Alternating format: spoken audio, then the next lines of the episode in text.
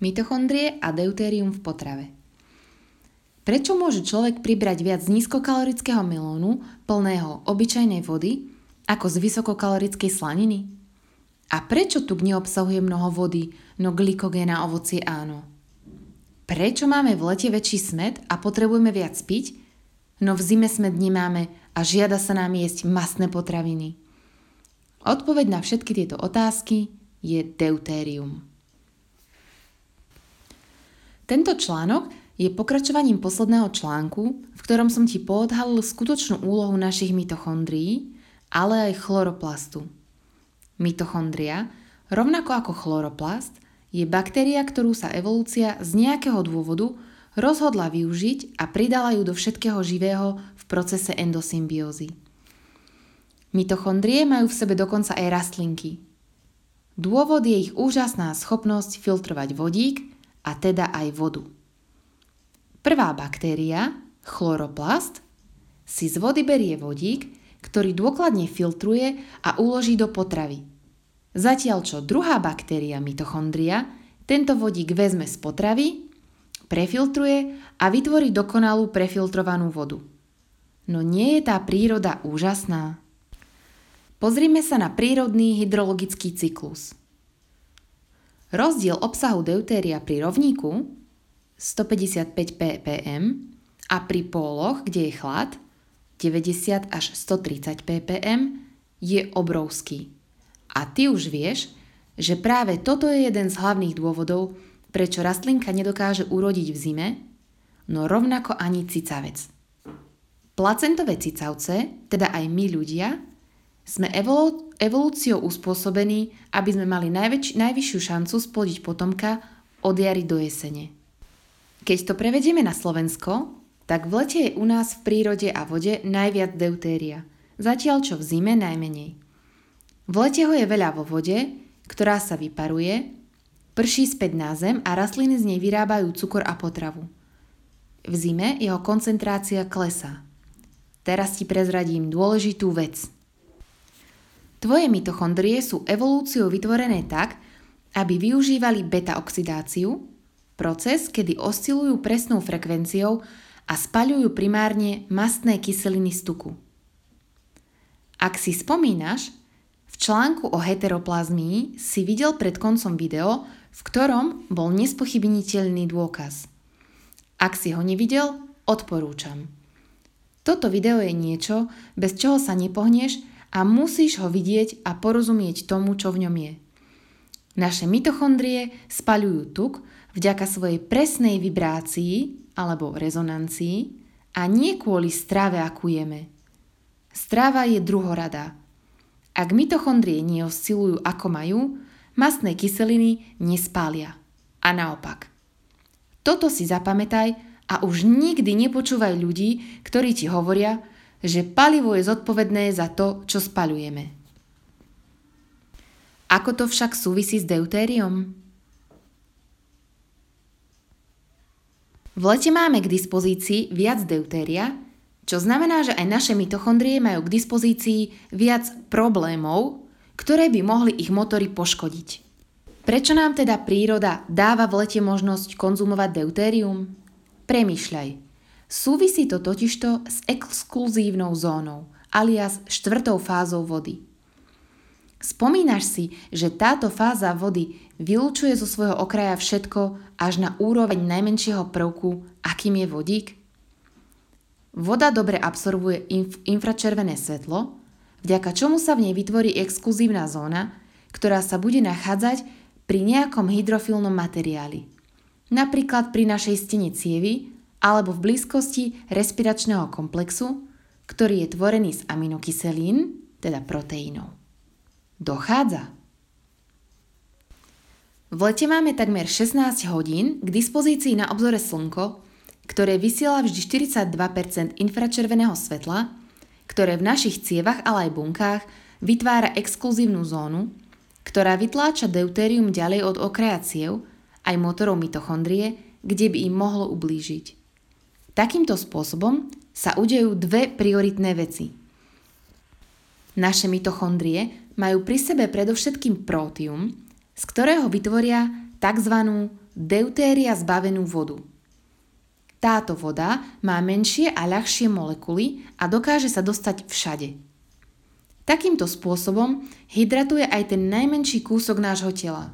Ba čo viac, takáto voda dokáže absorbovať viac slnečnej radiácie a stať sa tak lepšou batériou. Ako druhé, deutérium sa vytlačením z okraja vďaka exkluzívnej zóne dostane tam, kde ho treba a naše bunky ho môžu využiť napríklad na svoju opravu alebo rast nových tkaní, svalov či proteínov. Presne kvôli tomu majú aj naše biele krvinky, ktoré sa plavia v krvi, veľmi vysoký obsah deutéria a ich životnosť je iba pár dní. Vďaka deutériu sa rýchlo obnovujú a vďaka slnečnému svetlu vedia, kedy sa majú obnoviť. Podobne je to s červenými krvinkami, ktoré dokonca nemajú ani jadrovú DNA, ani mitochondrie, no vďaka vibrácii cirkadiálnych génov v krvi vedia, kedy a ako sa majú obnovovať. Presne kvôli tomu sa ľudia, ktorí netrávia čas na slnku, stávajú anemickými a majú iné zdravotné komplikácie. Teraz však späť k potrave a vzťahu s ročnými obdobiami a deutériom. Keďže máme v lete v potrave k dispozícii viac deutéria – ale máme aj k dispozícii veľa slnečného svetla, ktorého drží od okrajov stien našich kapilár a respiračných proteínov, naše mitochondrie sú chránené. Ba čo viac, z článku o voľných radikáloch si môžeš pamätať, že v lete dokonca mnohé mitochondrie v našom tele nepotrebujú pracovať vôbec a ty svoj ETC chcú mať schválne pribrzdený. Hádaj, čo im v tom pomôže. Vitamín D a jeho receptory. Presne kvôli tomu je opaľovací protokol vytvorený tak, ako je. Na tvorbu vitamínu D totiž to potrebuješ správny solárny mozoľ. Nie len, že ti protokol pomôže s opaľovaním, ale aj so zvýšením prirodzeného vitamínu D, lepšou hydratáciou a teda aj opravom mitochondrií, ktoré sa počas letných mesiacov dokážu lepšie zahubiť, opraviť a popri tom budeš energiu čerpať iba vďaka slnku, vode, uzemneniu a fermentácii v čreve. Opäť vidieť elegantnosť slečnej evolúcie v praxi. Atóm deutéria váži 4,28 tisícin gramu na mol. To znamená, že v 6 litroch krvi nám pláva 433 tisíc krát 10 na 20 atómov deutéria. To je 43 tisíc 300 triliónov miliárd atómov. Celkom pekné číslo, čo povieš? Presne kvôli tomuto, čo práve počuješ, nie som zastáncom celoročnej ketogénej stravy a už vôbec nie nesprávne zostavenej. Väčšina výživových poradcov totižto nerozumie našej biológii a už vôbec nie mitochondriám. Ketogénna strava bez kvalitnej vody a dostatku DHA je k ničomu. Môže človeku dokonca ublížiť. Rovnako ti môže ublížiť v lete, ak máš vysokú heteroplazmiu, pretože budeš nútiť svoje poškodené mitochondrie beta-oxidovať, čo znamená, že budeš do poškodeného elektrónového cyklu vháňať kopu elektrónov, ktoré nevyužijú. Miesto toho iba vytvoria viac voľných radikálov a poškodia DNA ešte viac. Ďalšia vec sú dnešné moderné ketosneky. Chceš vedieť, prečo sa na týchto veciach iba smejem? Odpovedie deutérium. Ako podľa teba tieto veci vznikajú? V laboratóriu a z nesprávneho typu vodíka. Nad týmto si pravdepodobne nikdy nepremýšľal však. Tieto sneky sa zvyčajne robia z častí, ktoré majú deutéria viac, vďaka čomu lepšie kontrolujú proces výroby a to, že z pohľadu makronutrientu má síce málo sacharidov, je bezvýznamné. Tvoje mitochondrie makronutrienty nezaujímajú. Ich zaujíma vodík a momentálne signály, aké dostávajú, podľa ktorých oscilujú. Prirodzený tuk ktorý je vytvorený prírodou a fotosyntézou, obsahuje viac jednoduchého vodíka a menej deutéria. Tuk je teda najviac deutéria zbavená potravina na planéte a to schválne. Protóny z neho efektívne roztáčajú motory v mitochondrii a taktiež tvoria hromadu tepla. Presne kvôli tomuto vlk v zime vie, že musí ísť loviť, pretože potrebuje zjesť tuk iného zvieratka, aby prežil a zároveň v sebe vytvoril kvalitnú vodu, pričom tú zlú s vyšším obsahom deutéria vylúči močom, čím pomôže rastlinkám. Už v článku o vitamíne C som spomínal, že príroda vytvorila predátorov schválne. Bez nich by život nebol taký komplexný. Evolúcia všetky tieto mechanizmy využila a v tuku sa preto nachádza vždy menej deutéria ako v sacharide. Zapamätaj si to. Avšak tuto prichádza opäť na rad zdravý rozum, pretože ti hneď ukážem, ako sa z nepochopenia problematiky môže stať pomerne rýchlo polopravda, z ktorej sa následne stane akože zdravý trend, nad ktorým potom už takmer nikto nepremýšľa a berie ho ako samozrejmosť. Je ním napríklad kokosový olej a kokosová voda, ale aj mnohé orechové maslá. Tuk pod kožou si živočichy ukladajú schválne ako zdroj vodíka a teda slúži ako naše palivo. Preto pri tvorbe tuku v pečení zapájame do procesu aj mitochondrie a Krebsov cyklus, podobne ako pri tvorbe ketónu a cholesterolu. Rovnako je to však aj s tukom v plode rastlinky. Napríklad v takom sadle nájdeš zhruba 100 atómov deutéria na milión atómov vodíka. Zatiaľ čo v ovoci nájdeš 180 atómov deutéria na milión atómov vodíka. Je to takmer dvojnásobok. V bravčovej masti je deutéria asi 115 ppm a v takom masle asi 125 ppm deutéria a v múke až 145 ppm. Vo vode cottage cheese podobne ako v múke. Uhádneš, ktorá potravina na svete má najnižší obsah deutéria? Je ňou kokosový olej. Práve v ňom je asi 100 ppm deutéria.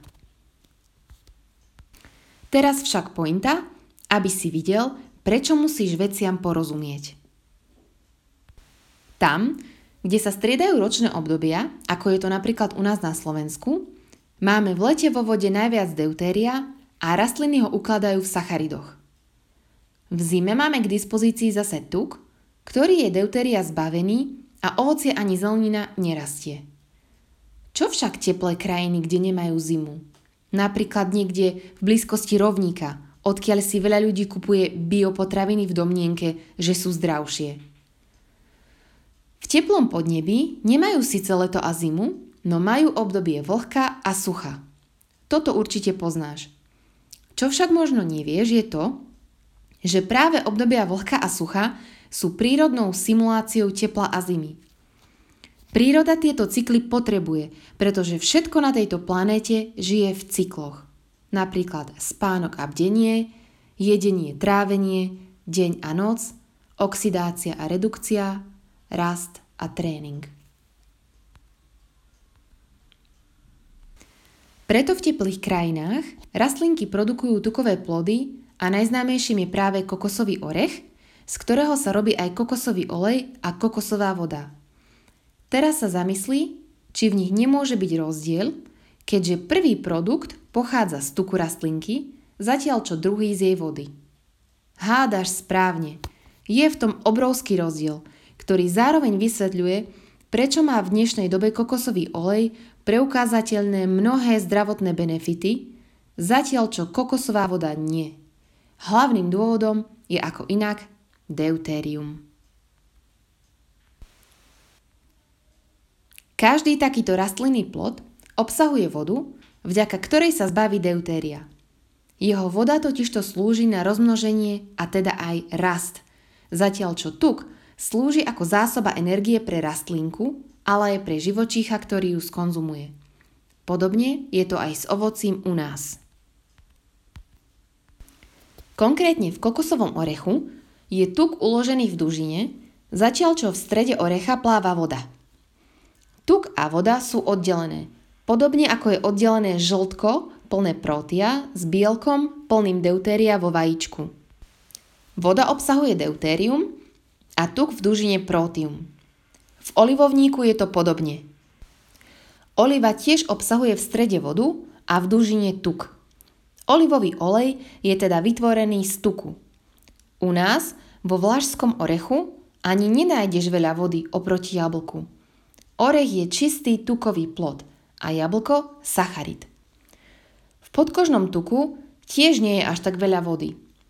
V uhorke, ktorá je sacharid a rastie v lete, je obsah vody až 96%. V tejto vode je veľa deutéria. Zatiaľ čo v takom zvieracom sadle je iba 0,50% vody a zvyšok je tuk. Tuk sa totižto vo vode nemôže voľne pohybovať. Ak neveríš, nalej olej do pohára a sleduj. Keď rozbi- rozbiješ vajíčko, žltok v bielku tiež pekne pláva. Rovnako sa ani cholesterol nemôže v krvi pohybovať bez síranu alebo LDL. Ak teda patríš k ľuďom, ktorí jedia všetko iba preto, že je to trendy, zamysli sa, či vieš, prečo to robíš. Príkladom ti môže byť obrovský boom s kokosovým olejom. Kokosový olej obsahuje najmenej deutéria, čo je dôvod, prečo má mnoho zdravotných benefitov. Tiež je to najlepšia potravina, akú môžu jesť ľudia s problémom s hmotnosťou, ale aj celkovo, ak majú zdravotné komplikácie. Pre ich mitochondrie je tento tuk dokonalým palivom za predpokladu, že súčasne fixnú aj ich tvar a veľkosť. No ak obľubuješ kokosovú vodu, práve v nej je deutéria najviac. Energiu ti teda nedodá. No ak čakáš napríklad dieťatko a chceš pribrať, môže to byť dobrý krok. Pravdepodobne ťa zaujíma, prečo potom v lete máme vôbec jesť toto deutérium v sacharidoch – alebo v tropických krajinách v orechu. Jeden dôvod poznajú iba členovia a druhý ti teraz prezradím. Je ním zneužitie živočícha. Vďaka tomu, že živočích vypije túto vodu alebo, ju zi, alebo zje ovocie, presunie semienko rastliny ďalej a umožní jej rozmnožiť sa. Takto sa dokáže rastlinka, ktorá nemá nohy, preniesť ďalej. Ovocie je schválne sladké, pretože slúži na rozmnoženie rastlinky. Premýšľal si niekedy nad tým, čo je to vlastne ovocie? Ja ti napíšem jednu definíciu. Ovocie je reprodukčný orgán rastlinky, pomocou ktorého sa dokáže rozmnožiť na iné miesto, bez toho, aby sa musela sama pohnúť. Ako to? Veľa druhov ovocia je už od prírody navrhnutých tak, aby lákali zvieratka, ktoré vďaka tomu, že ovocie zjedia, rastlinke zabezpečia dopravu, jej semena na ďalšie miesta pre jej reprodukčné účely. Takýmto spôsobom sa rastlinka dostane ďalej bez toho, aby sa vôbec pohla, pretože potrebuje mať svoje korene non-stop spojené s vodou a magnetickým poľom Zeme. Preto sú ovocia prirodzene sladké, pretože sú nabité glukózou alebo fruktózou, aby o ne zvieratká v slnečných mesiacoch mali záujem a zároveň je ich inzulín pod solárnou kontrolou. Podobne v jeseni, kedy už UV svetla ubúda, no stále môže umožniť rastlinke zasiať semienko a rovnako aj živočíchovi pomôže pribrať hmotnosť, aby bol v zime, ktorá príde lepšie izolovaný a zároveň získa aj viac paliva na tvorbu tepla. Rozumieš? V budúcnosti a v ďalších článkoch ti ukážem, ako a prečo ešte naše mitochondrie odvádzajú deutérium, čo najďalej od motorov. Takto sa deutérium dostane do krvi, alebo sa odvedie močom, potením či stolicou z tela von. Presne kvôli tomuto ťa chlad prinúti rýchlo močiť. Moč obsahuje veľa deutéria a vodu, ktorá nemá dobrú elektrónovú hustotu. Takúto vodu v chlade nepotrebujeme, pretože v chlade musia mitochondrie aj celé naše telo pracovať termodynamicky efektívnejšie. Z rovnakého dôvodu je aj v prírode v blízkosti polov nízky obsah deutéria a zároveň je pod hladinou voda s vysokou hustotou, slanosťou aj väčšou exkluzívnou zónou, z ktorej celý ekosystém pod hladinou ťaží. Preto je v blízkosti pólov tak pestrý život, zatiaľ čo v blízkosti rovníka nie je takmer žiadny. Ak ťa zaujímajú detaily už teraz a chceš svojmu telu porozumieť lepšie, v knihách sa to dozvieš.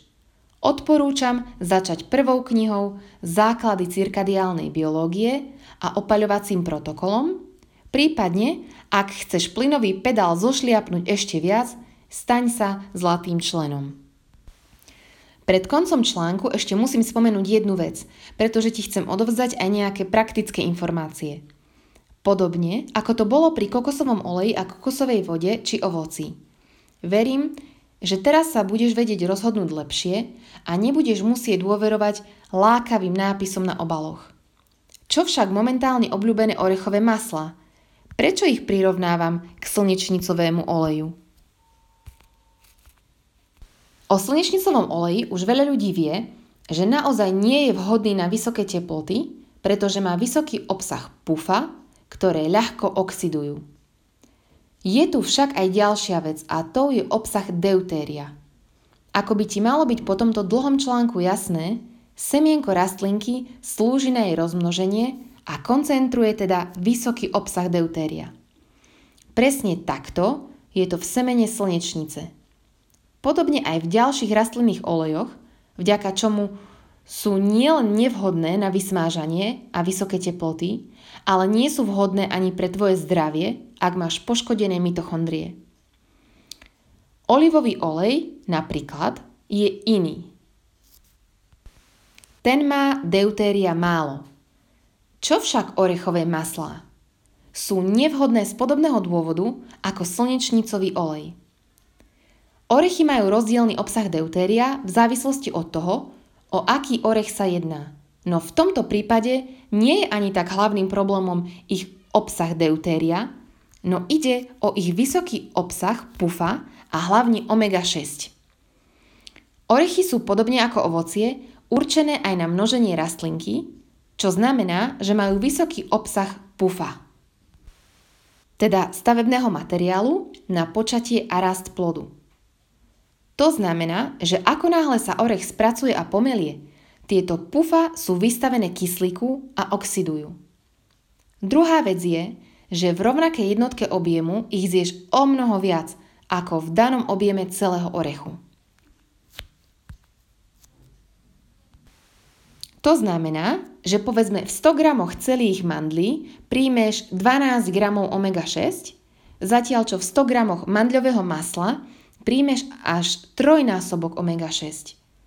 Toto je obrovský problém pre tvoju biológiu.